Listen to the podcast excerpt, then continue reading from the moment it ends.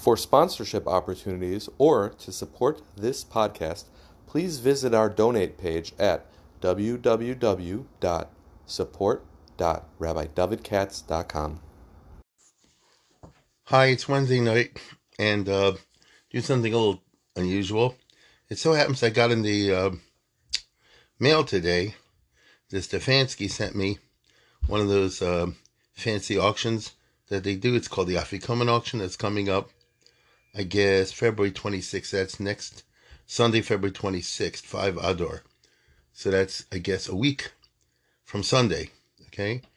Um, in which they're offering up a number of rare, I mean, really rare, and very valuable old uh, Jewish uh, texts and things like that. Also, some new ones I got from Satmar Rebbe. And he asked me if I was interested in speaking about any of them. So again, this is the Genazim auction. That's G E N A Z Y M, not Z I M. G E N A Z Y M. And you can see this online if you want. It's called www.genazim.com. Again, that's G E N A Z Y M. And it's got this auction coming up. Not as fat a catalog as before, so it's smaller. Uh, of all these unusual rare items. I don't know where they are. And one of them, no, so I just opened up the first one, first page, and son of a gun, it's from the original Yerushalmi, meaning from uh, the Bomberg uh, press, who were the first guys that published the uh, Shas, or the, all of it. And since I've been doing Elia Bacher last week and uh, and Yehuda Mintz, and since I've been holding in Italy, this part and parcel of it in a certain way. And so I want to say a few words about this. This is their their uh, auctioning Meseches Kol in the Bomberg Press Venice, uh, 1527. And uh, this is actually an interesting tale. Never went into any kind of detail. Uh, again, it's Yerushalmi. It's it's it's Shkolim. I think everybody listening to this podcast, or just about everybody, is aware that Shkolim is part of the uh, Daf Yomi cycle, but it's not really Talmud Bavli. It's a, it, it, they they've incorporated the Yerushalmi um, into this. But listen closely. If you're talking about the original copy of it, and that's what we're talking about, as a book, you're talking about the early 1500s, when the Gemara, as you and I know it, was invented literally, um, and certainly in physical form, but also the text itself more than you realize, uh, by people mostly were not Jewish or who had, Jews who had converted to Christianity. It's a strange story. I told you I have the W. David W. Amram book. and Marvin Heller's book. There's uh and, and uh, uh, the Dikduke Sofrim guy, Mamral Hapasid Talmud. There's a whole department of scholarship which is interested in how did the Talmud come to be, or the Bible too. And you say, well, what do you mean? It's always there. Not true.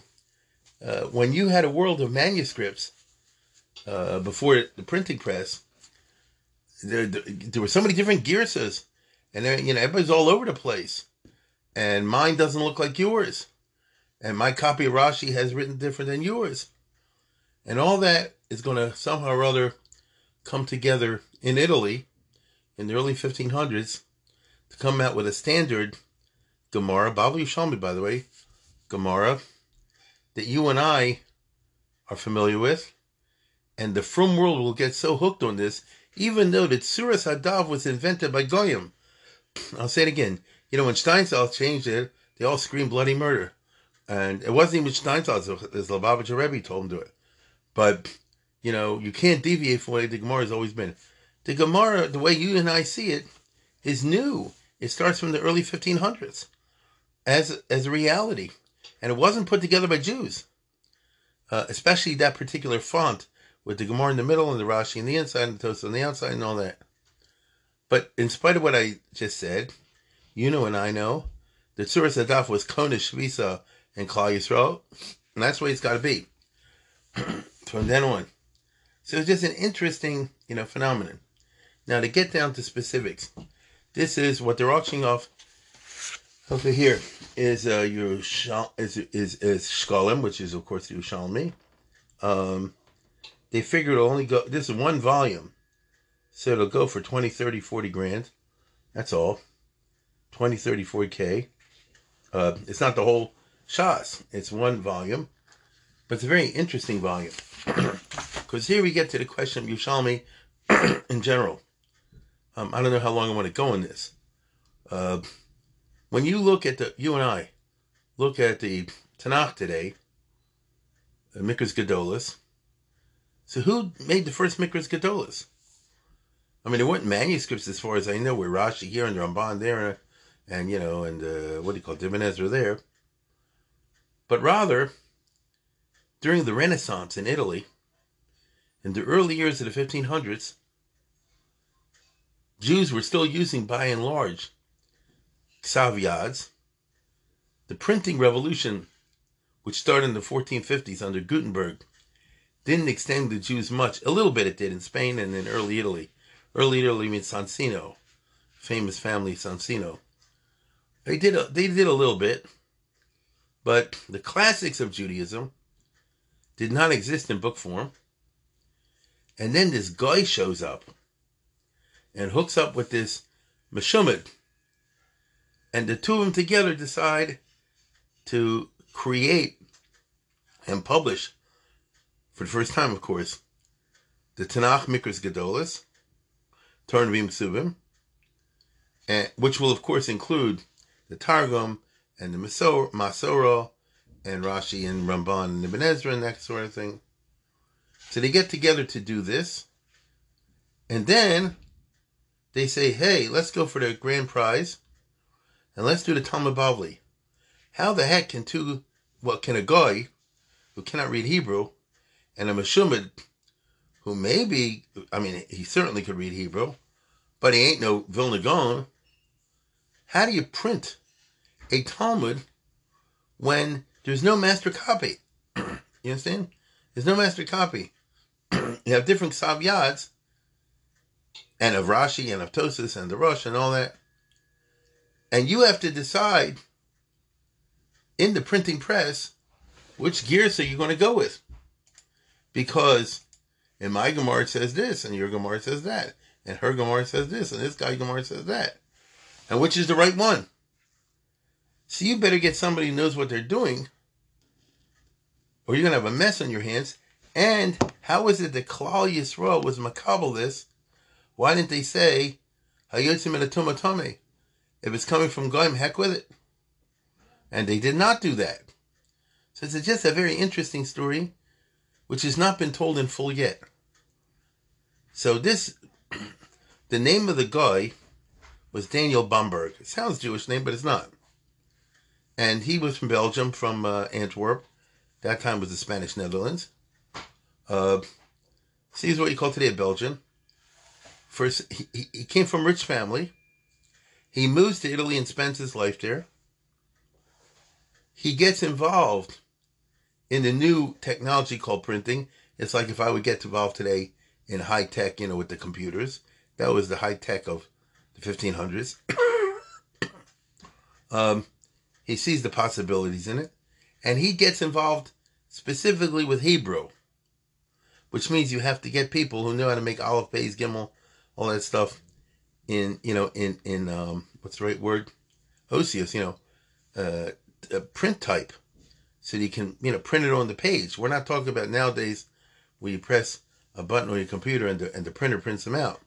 It's the old days where you had to use ink and all this other stuff and each page was was printed separately with real ink. All right? So how's a guy like that do this as far as we know and we don't know everything at all uh, the original idea for all this was not from this guy, this Belgian, was from Meshumad. I tell you the truth, I myself don't know exactly why he wanted to do this. There was a guy they called Felix Pratensis, Felice of Prato. Prato is 10 miles from, from Florence.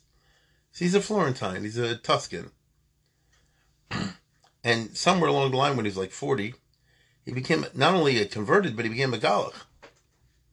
became a Catholic priest, the Augustinians. She's momish, you know? And again, I don't know exactly how, but along the lines that I've been saying last couple weeks, especially with Elia Bacher, around that time in Italy, there was a certain interest among certain Goyim intellectuals to know Hebrew and the new rabbinic literature. Maybe partially on the grounds of you want to know ancient languages, partially on the grounds that a Christian wants to know the language that Jesus spoke as they understand it, or Abraham for that matter, partially on the ground that they figure maybe they can read the Bible and the Gemara, by the way, and the Gemara, and discern Christian stuff that the Jews who are too stubborn to acknowledge the truth will see. So I want you to print Baba Kama so I can read it and find the proofs for Christianity in it. Now, I understand it's crazy. I'm just telling you what, they thought. And I mentioned with Elia uh, Halevi, Elia Bacher, that he was friends when he settled in Rome with uh, Cardinal uh, Viterbo, and uh, he was a big macher. And he was also, this cardinal, was not Jewish, who just was a Ohev Chachma, shall we say, was interested maybe because of his encounters with Elia Bacher, maybe for the other reasons. Some of these guys knew the Sforno. We don't know. It's a guess. And they were interested, still makes no sense to me, but they were interested in publishing the Hebrew classics, which only existed in manuscript form and only in, exist in a chop plop plop form. Like say, this one has Bear Gisser, then that one there Gisser. This guy's like 15 lines from the Rush, and that's all he has. The other guy has 12 pages of the Rambam, that's all he has. You know, it was a crazy world. Uh, it's hard for us to understand how people used to learn before the printing press. and so, this priest, Felix Pratensis, Felix Aprato, uh, meets this Belgian guy who had a lot of money behind him. He said, You're a young man moving to Italy. You want to invest in a business. I would suggest it's the printing, the book business. And I would suggest we go for the Hebrew classics. The idea basically being number one, we'll sell to the guy we're interested, but number two, you have a big Jewish market because we're in Italy. Nobody else is doing this. And so not only the Jewish communities in Italy will buy it, there's very few Jews in Italy, but you got Germany, Poland, these other places, and they'll chop it up. So a market exists. So for pure capitalism, let's let's go for this. Now, for the purpose of podcast today, because I'm talking about the uh, the offerings of the Genazim catalog, again, which is being auctioned off a week from Sunday. You go online if you're interested, you can see it. Uh, but uh, the priest went to the Pope, who uh, uh, was Leo X, who I mentioned the other day. He was a Medici. He, you might say he's one of the last tolerant popes. And this uh, was from Florence or, or, near Florence. And so he was on good terms with the Pope. And he got Rishus to print first the uh, Jewish Bible. Um, and then he went for it and he said, How about the Gemara? and he, he you know he got together with this Bomberg guy who had a lot of money, deep pockets, and he said, "We're talking about a major enterprise over here. Just think what it means to hire the experts who can get the manuscripts, who can put together the Gemaras, especially in this brand new, unprecedented typeset." With the Gemara in the middle and Rashi this way and Tosas that way and different Osios and all the rest of it. and uh, has to be a quality product if you want to sell it. And that means we're going to need people, Jews actually, who um, will do the work for us. Um, and it happened. Now, the Pope actually wanted the printing press to be in Rome. By the time the whole story's over, it ends up being in Venice. Venice, as I've mentioned several times in recent podcasts, was a separate republic. Uh, Venice, in the early 1500s, was uh, somewhat in hard times they still were powerful, but they were in hard times because the old trading routes weren't good anymore. And uh, I'm not going to go into reasons behind that, uh, with the triremes and everything.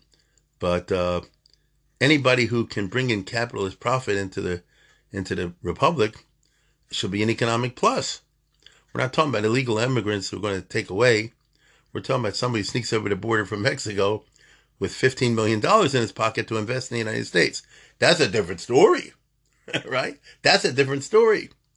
So this guy showed up with access to a lot of ca- capital, and they plot together how to recruit a Jewish crew and how to get a printing press. And it's going to have to have a Jew to, to do the actual printing because he can read the Hebrew. And how you're going to have, and you know, it's the old printing press with ink everywhere and marks on the pages, and it hurts your health. And you, like I say, you have to get the right sheets of paper and you have to press down in the professional way with the old, uh, you know, Osios, right? Physical type thing, like a typewriter used to be, and uh, and you have to find somebody that is able to take a whole bunch of different um, manuscripts on, let's say, brachas, for example, and say, okay, um, May Masai Kurnis Eshma, May Masai Kurnis Eshma, May Masai Kurnis Eshmanesri. Well, that one's wrong. How do you know it's wrong? Well, all the others say Shema. Anyway, it doesn't make sense for Shmonesri. You know, Shashakon Nechnos and Lecha B'Trumas or whatever it says over there. It's got to be Shema. Oh, okay, fine. We'll go with Shema. In other words, the heavy responsibility falls on the guy who they call the corrector, the Magia, uh, who actually, when they print the stuff out, looks at him and says, okay, I'm going to be the spell check. You know, what did you get right on this page? What did you get wrong on this page? Because we're going to have to do it all over again, minus the mistakes. So, like I say, if it's a say current as a, as a Shema you have to get rid of that and put in say current as a Shema. You know, just to give you one example. Uh, and imagine when you get down to Rashi and Tosis and all this kind of stuff, it's a gigantic work, and you have to be a major Talmud Chacham and have a major sense of critical uh, judgment to know Dane Hanyan Li, Dane Lo Hanyan Li. This is the right the reading, the other one's the wrong reading, and all the rest of it. And he found a Jew, uh, his name was Chia Meir by David, I think, who was a Talmud Chacham, you know, uh, but not super heavy hitter. I mean, he didn't get to Sforno or something like that. He got a rabbi. And that guy, in 1520, 1523, in the three years the early 1520s, uh, they got Rashutz from Venice, which was very anti-Semitic, but they were interested in bringing in the money and building up the industry. And if you print the Gemaras, it's like having a flourishing printing industry, so to speak. Um, and they put out the Talmud Bavli, I think in 11 volumes or something like that, uh, the way we have it today, more or less. Uh, so, and then this guy left and he went on to other things. He was a rabbi in a small place in uh, in the Venetian Empire in Lepanto. If you know where that is, that's where they had the famous battle in 1571 against the Turks, the naval battle, when the Catholics beat them, led by Don Juan of Austria. But that's a separate thing. So this Chir Meir Bar David, who nobody's ever heard of, is kind of like the seminal figure in the Gemara you and I read every day. I don't say that there were not mistakes. There were definitely mistakes in the Bomberg press. It's going to happen. Look, they didn't have spell check. And even when you do have mistakes, so Kal V'chomer in the old days. But generally speaking, you know, admitting that there's problems here and there, this and that and the other, what the mistakes are, it was a monumental achievement, but it's a brand new achievement. This rabbi, who nobody heard of, he created basically the Gemara. See, what do you mean the Gemara was around beforehand? Not necessarily in the exact gears that you see in front of you on the page. You, you understand what I'm saying? And even though it has been modified over the centuries, but this was an act of creation. And if the Shabesh, the all, all of it, some mistake got in, then there was a problem. And believe you me, in subsequent editions in the 15, 16, 1700s, famous rabbis, like the Maharshal, for example, toiled heavily to see if they could locate mistakes and, and put in better gearses. So the later printings of the Talmud used to boast that they fixed up the mistakes that were in there. But you can just imagine this a gigantic work. And it was sold, there are very few sets left because the Pope burned them all in 1550s. But uh, I've talked about this before. I saw online that they sold a whole set for I think 13 million bucks, million I say, um, back in 2013. So today, I don't know how much it would be. Uh, that's not in an auction catalog. If somebody had that, there'd be a inner circle of richy, richy, rich, rich, rich, rich, rich. That would be for them. but that would really be something. Now, once, listen to this closely. Once these guys executed, as I just told you they did, the Mikras Gedolas, and imagine the pain in the neck that is to put all that together. And then, you know, get all the writings, manuscripts, and they have to, and then the, the printers make mistakes. You have to do it over again. I mean, it's, it's quite a malacha. Then the guy said like this, okay, let's do the Yerushalmi. Now, how the heck do you do the Yerushalmi? And it turns out that um, a guy I know, uh, Yaakov Meir, I met him a few times in Israel, just did his dissertation, just published a book exactly on how they, the Bomberg and, the, and this group went around physically printing the Yerushalmi. Sounds like a very arcane topic, except not for me today. And it happens to be that I saw that he did a whole long interview on Seforim Chatter exactly about the book. Uh, and this guy went into Bracha Bichaktana, you know. Uh, so, and the book costs money, but uh, just now I looked, and you can basically, he's, he's in Tel Aviv University, you can get the, the dissertation online for which he talked about. Mitarbut Kitav Yad Le Tarbut HaDefus. From a culture of manuscripts to a culture of print. Hatalmud Yerushalmi Maduras Venezia, 1523. From Yaakov Meir. Or you can get the book. Now, um, which I do not have. But it was amazing that. I happened to see that he has a whole interview for like an hour or something like that with uh, with Seforim Chatter. Um, now, here's the. I mean, all this is is remarkable, but the, what's what they're putting up for sale is quite remarkable. So let me just say this to finish this story.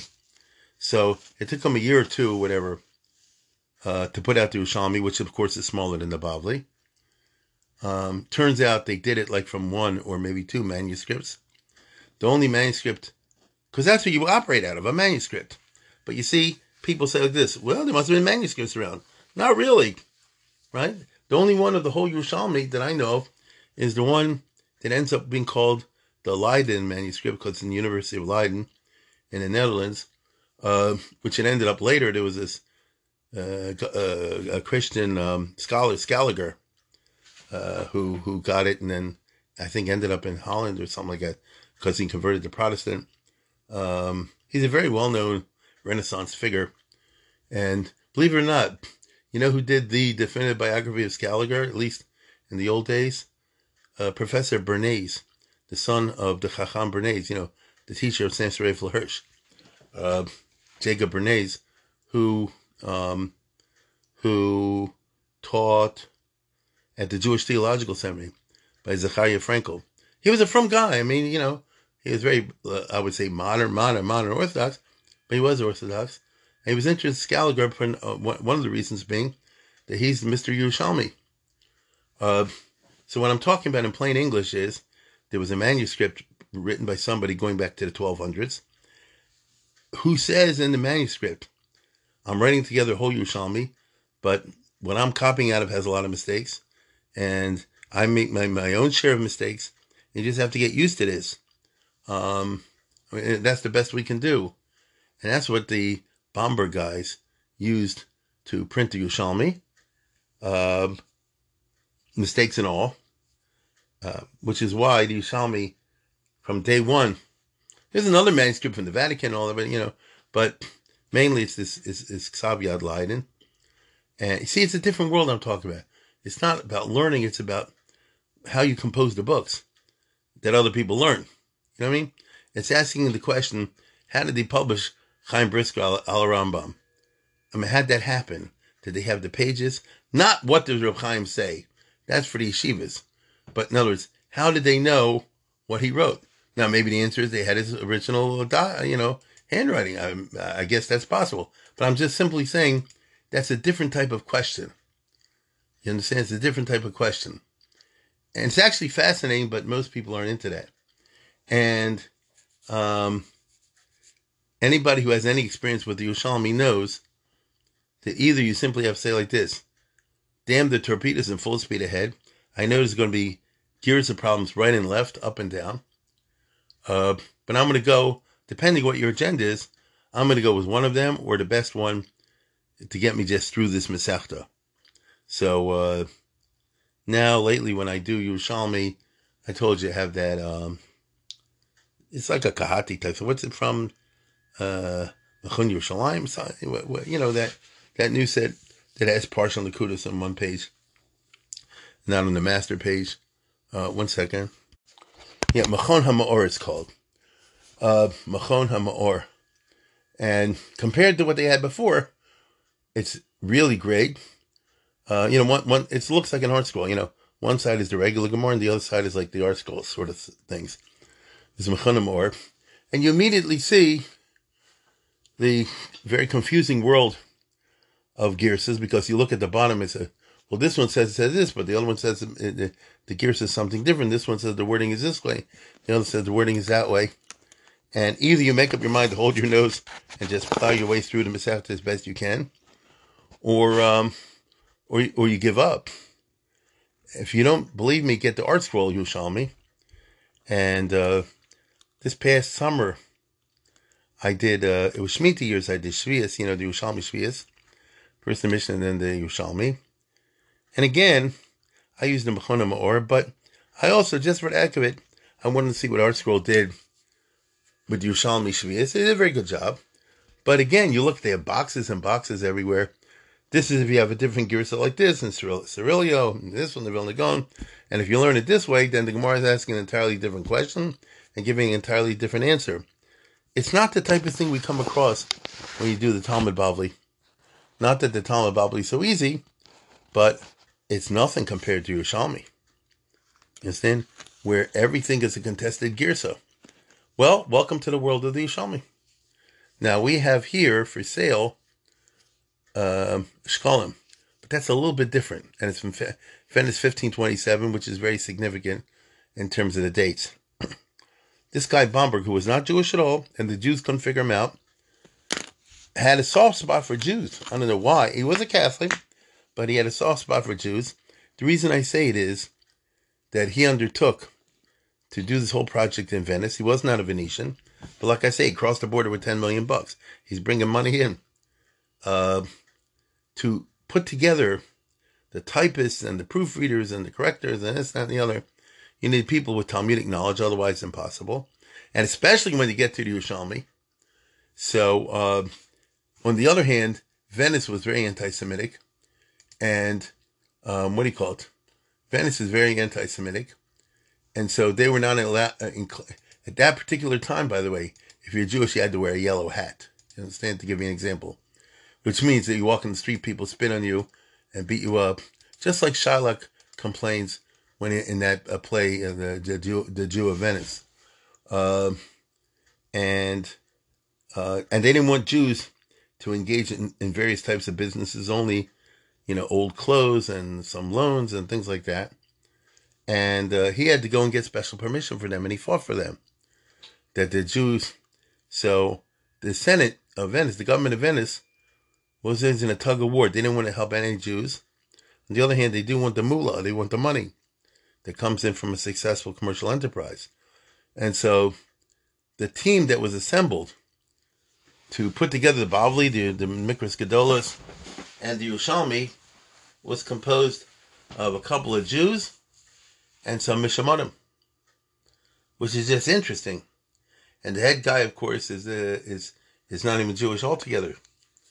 And uh, I remember he fought with the Venetian government and got special permission for the few Jews that work with him that they don't have to wear a yellow hat or a yellow star or anything like that and they should uh, have some kind of special privileges on Saturday. I don't remember all the details, but in other words, he was a nice guy. The Jew, the Jews liked him. He fought for his employees. Let's put it that way. And so, when it comes to the Yerushalmi, uh, he had I think two guys. One was this Yaakov ben Adoniyahu, and the other guy was uh, from Tunisia. I forget the name. And uh, these two people went through the whole they they physically printed the Talmud Yerushalmi, including Shkolim. You understand? Uh, the Yaakov ben, uh, ben Chaim ben Adoniyahu, who's not a name you necessarily heard, he made the Mikras Gedolas, and he did Yerushalmi, and he was a Meshuvit. The only thing I don't have clear in my mind is, did he shmad later after he finished working on the Gemaras, or was it beforehand? I can't recall exactly. You'll probably find out somewhere. Uh, doesn't it boggle the mind? Imagine if you found that ArtScroll was employing Jews who had converted to Christianity on the ArtScroll Gemara. You say, "Well, the heck with that! I'm not doing that." And the and the Klal Yisrael did not respond that way. Now maybe they didn't know, maybe they did know. I don't know. Uh, but it's kind of it's kind of interesting. And this Bomberg was a smart cookie. I remember he had like a michtav bracha from the Pope, but he didn't publish it because he said that'll turn the Jews off. Uh, and somehow or other, they put it together. This Felix Pratensis guy was also part of it. So it's very weird. Do you ask somebody what's the right Gerson Tosfos, or what do you do with this rush, or all the or this Pirush from Shnai Rambam who's translating it, and the guy who's answering the other hand is the Talmud Chacham, just happens to be that now he's a Christian. it's very strange. You understand? Now they had their share of Jews, like I told you before. Um, I forget the other guy's name, but you know they they they had their um, uh, uh, scholars. The guy Tony or something. Uh, but just imagine what it means to take a manuscript with uh, the Yerushalmi in it, let's say, for example, and you know, even in the best of circumstances, the Yerushalmi is kind of indecipherable because it has that quality. Anybody's learning Yerushalmi knows you're talking about this, this, all of a sudden you're talking about something else. Like what happened? Or a question is raised and not answered. And what happened? And to know, or, or reference is made to another Gemara. By the way, during this time, he also published the Tosefta, believe it or not, and I forget what else. Major work was going on in Venice, this anti Semitic country, which was of incalculable aid to Judaism by spreading the printed word en masse and uh, allowing, thanks to the new technology, a kind of a what must have been a kind of um, learning revolution, somewhat analogous, not the same thing, but somewhat analogous to the learning revolution that you and I have lived through and are living through with the emergence of the ArtScroll, let's say, for example, or the Steinsaltz or whatever you want. So now, and now the, uh, you know what I mean, the Lakewood Daf and all that sort of thing, right? You know, these guys on online, read the Gemara up for you. Uh, they chew it up for you. Uh, this didn't exist. Not when I was a kid. And it's a different experience. So imagine trying to learn with different pieces of paper with handwriting on it, caveats and things like that, as opposed to and I, will tell you what I said before. Probably no two Xaviads were the same because that's just the way it goes. You know, you and I, if we don't know spell check, we're going to be different. And even with the spell check, there's mistakes. Agree? Even with the spell check, agree, because it doesn't carry everything, let alone spelling mistakes and things like this. Somebody sent me an article to look over today, and uh, it was a very intelligent article, but he says this was subject to martial law in World War II and they spelled martial law M A R S H A L L, like Thurgood Marshall or something like that, General Marshall, which is ridiculous. Martial law is M A R T I A L, from the word Mars, the you know the war. So that's not a spell checker's not going to catch that. You see, so you had the same problem with because martial is a, is a word also. So you had those kind of problems endlessly in the 1520s, and here to make things even more interesting. What's being offered in this auction is Masechta Shkolim from the Bomberg Press, Venice 1527. Shkolim is different than the others. Um, when they published the first Talmud Bavli in the first three years of the 1520s, 1520, 1523, so they published the whole Shas, including the Yerushalmi on Shkolim, because that's always different. Like I say, it's part of Daf Yomi. You get what I'm saying? So whatever manuscript they used for that specific item of Shkolim as part of the Bavli, so to speak, as the exceptional Yerushalmi, that came out before they undertook to the Yerushalmi itself. And I know Yaakov Meir has in his book and all this, because I was listening to him, uh, that when they did the Yerushalmi specifically on Shkolim, it was all mess because the two manuscripts were not the same, and the printer simply said, well, if it says this in the other copy, then I'm going to put it here also. In other words, we have fundamental problems with the Girsas in the Gemara, and there's no way to get around it, particularly in the Yerushalmi.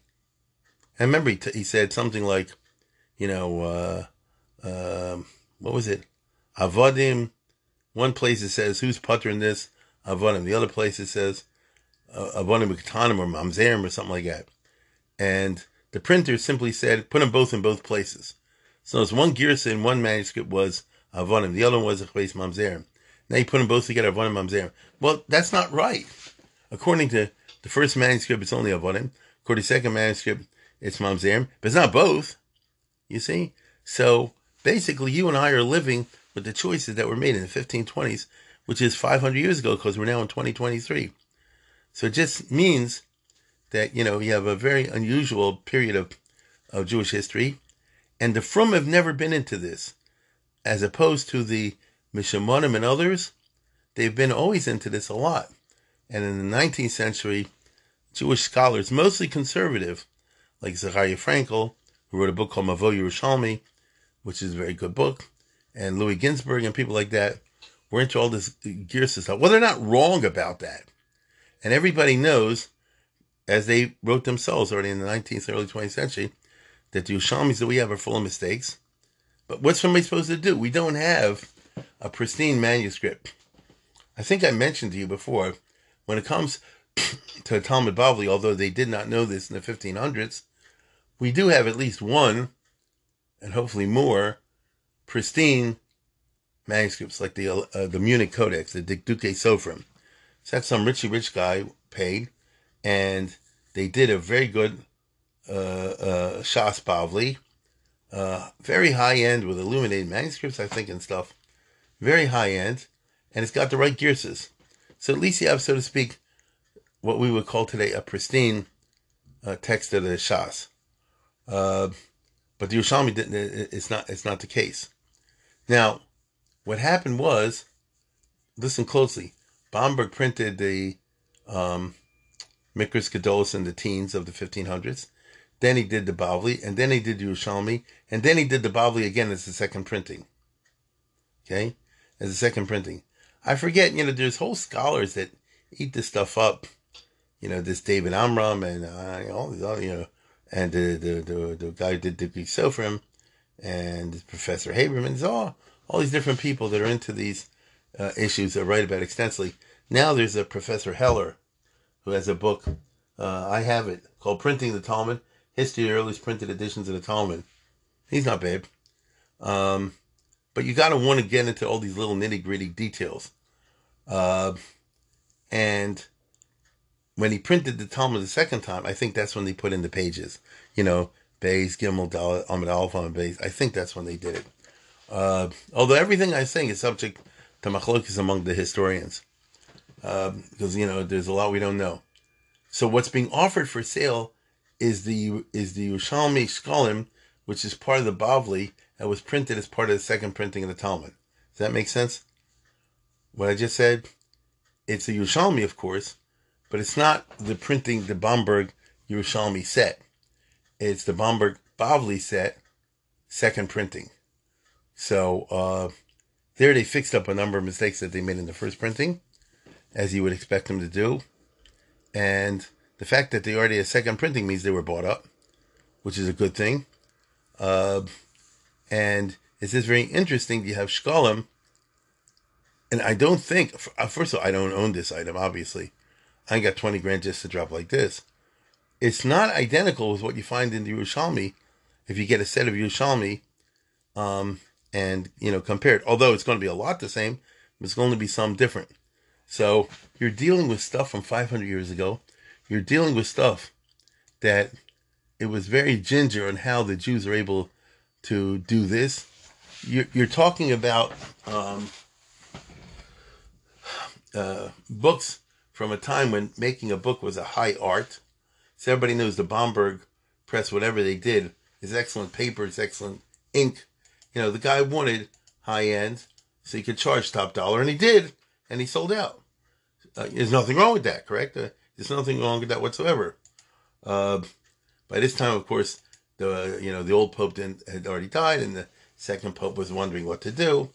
Um, but whatever the case is, the um, uh, original manuscript ended up, as I say, by Scaliger, and then in in the University of Leiden, which is a famous uh, Dutch university, Ad Hayom Hazeh, and you end up with a period of Jewish history, which is most strange, because it still doesn't make sense to me why the Catholics would allow this to happen.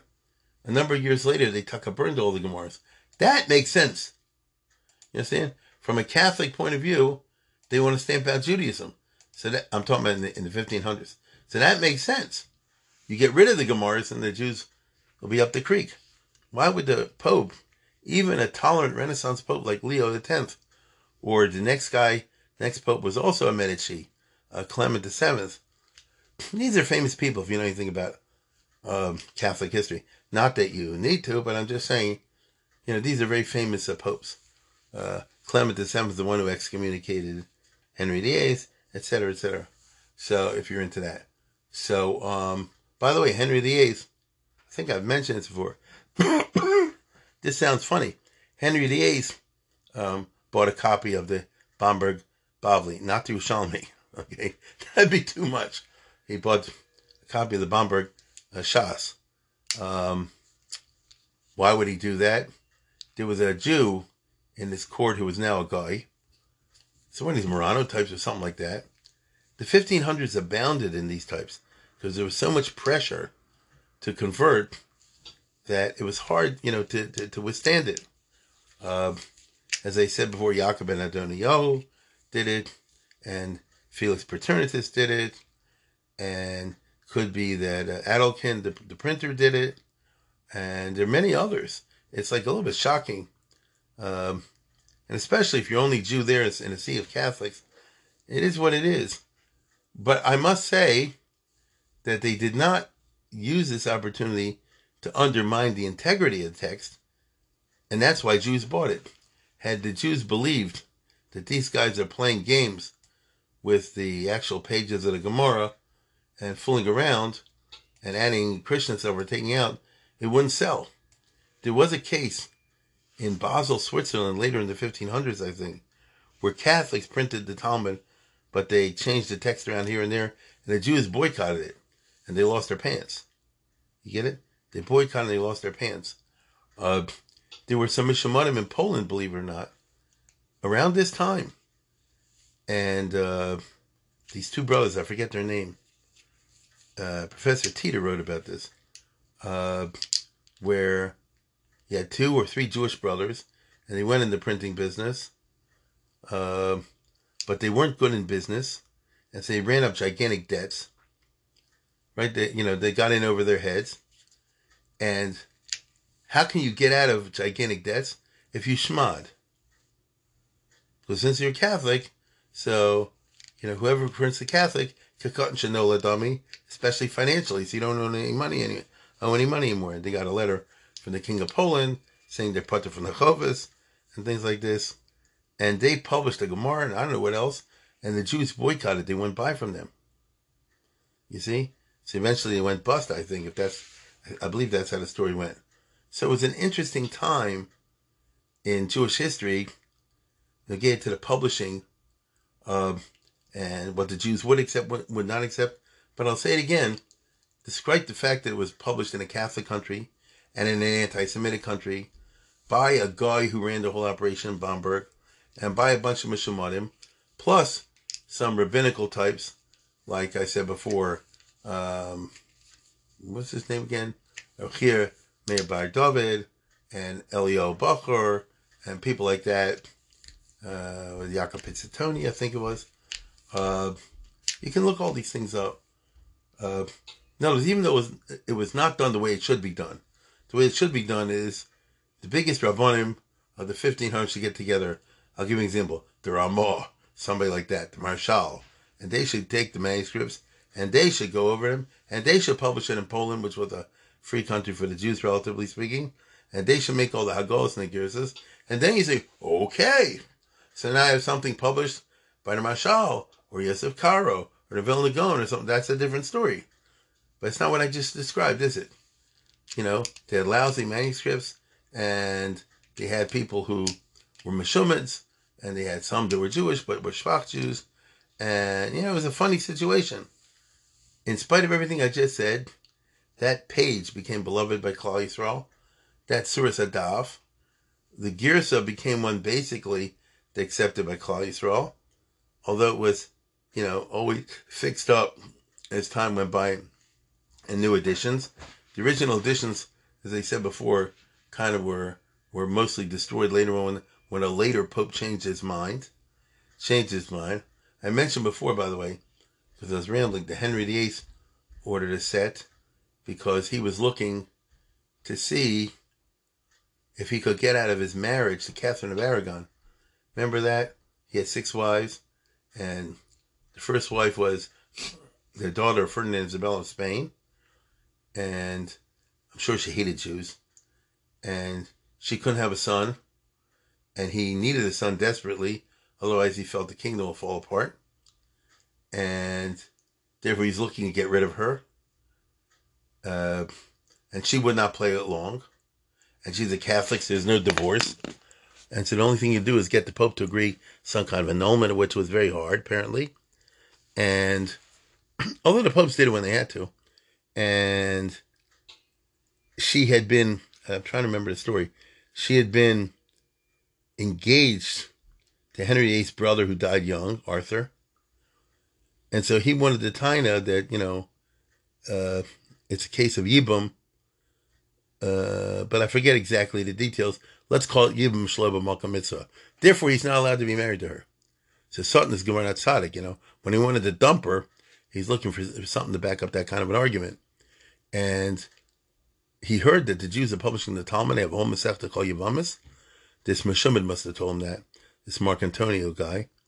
And therefore, Henry VIII ordered it. Now, none of the Hebrew readers could make sense of the Talmud in England, where there were no Jews, no, no official Jews, in the uh, in the what do you call it, in the uh, 1500s, you know. And I remember it stayed there for centuries. And I saw somewhere King George II gave it to the British Library or something like that. So it's there today. Uh, that's worth millions and millions of bucks. Uh, now, what we're talking about in this auction, therefore, is a small, tiny piece of this. It's Shkolim. It's the Shkolim from the Bavli, and it's the Shkolim from the second round. So maybe they made, um, what's wrong, Tikkunim. Maybe they fixed up some mistakes or something like that from the first round in 1527. And it's therefore it's kind of neat. So if this is a subject that excites your interest, um, and he got 30, 40 grand to blow on it, uh, then it, it, it, let me put it this way. I would get it if I was rich simply because of the history associated with it. Um, and the, I just don't know where I would put it. I'm afraid I'll be afraid to keep it in my house. Uh, and I can tell you right now, and you can look online if you go and see it. The print is actually gorgeous. You understand? No, these guys used high end, um, you know what I mean, uh, uh, fonts and letters and things like this because you know they had in mind people could afford it, so they wanted to give quality for money. And I see just looking through it, he's got the Rambam. You know they have the the the Mishnayos with the Pirish Mishnayos of the Rambam, and then you have the Gemara itself, and there's no pagination on it. And you know, like we know in the Yerushalmi, the the text is kind of confusing. But to tell you the truth, you know, once you, if you if you're the type person gets into Yerushalmi, I can't say I'm super into Yerushalmi, but I've probably yeah I've gone through the whole Yerushalmi one time or another, uh, for this reason or for that reason. Yeah, you can get used to it. Um, you know, you can get used to it, especially now with the ArtScroll has in English and the Machon HaMa'or has it in the various Hebrews. Uh, and unless you're really, you know, hyper scholarly, the Girsa usually doesn't matter that much to the average person, unless you're really looking to get a halach out of something like that. Um, let me just make one final observation. Um, the Yerushalmi was published, as I said before, in the 1500s from the only manuscript uh, there. All the other Yerushalmis were knockoffs of this. Maybe they figured that they have a better Gersi here or there. The only, to my knowledge, now I'm not the world's expert on this, the only real change in the picture was the Cairo Geniza, which they dug up in the 1890s and is now in uh, the Cambridge University, and I believe is online. And there they had the most extraordinary, you know, items. You know, the Rambam's original writings, Saadia Gaon's letters, this and that, and the other originals. And they have what they call, fra- you could tell, you know, old Yerushalmis or fragments of it. And I remember Louis Ginzberg from the Conservative back around 100 years ago, more that, wrote Seridei Yerushalmi, in which, you know, he knew the, the Shas Baba Yerushalmi by heart. That's an understatement and he wanted to show he's not the only one that um, you know if you use these manuscripts or pieces, fragments from the Geniza, you know you can get a better Girsa perhaps in this Gemara or that Gemara. But it's very uh, confusing. But on the other hand, many of people who are listening to this probably go to Daf Yomi. And if you do the Daf Yomi, then uh, you're going to go eventually to a Shkalim. And if you do Shkalim, with the raid and everything else that goes along with it, or you're listening to some uh, online shear, that would be totally cool. that everybody else is using a, uh, you know, modern 21st century Yerushalmi Shkalim, uh, or the ArtScroll translation of it, and you're using the original one, literally the original book, or I shouldn't say that second book. The first printing was uh, in 1520, 1523. This is the second printing in 1527. So if you are interested in owning a very interesting piece of a most unusual Jewish history, then this is for you. Uh, again, this is all part of the auction that's coming up next week in the uh, next Sunday in the Genazim uh, auction, which they choose to call the Afikoman auction or something like that. Yeah, Afikoman auction on Sunday, February 26th. And uh, if you want more details, you'll go, you know, you'll you'll go online and you'll see it over here. Um, and uh, let me know if you buy it. Let's put it that way. Let me know if you buy it. Anyway, with that, I wish you all a uh, a good week, and we'll see what happens from this.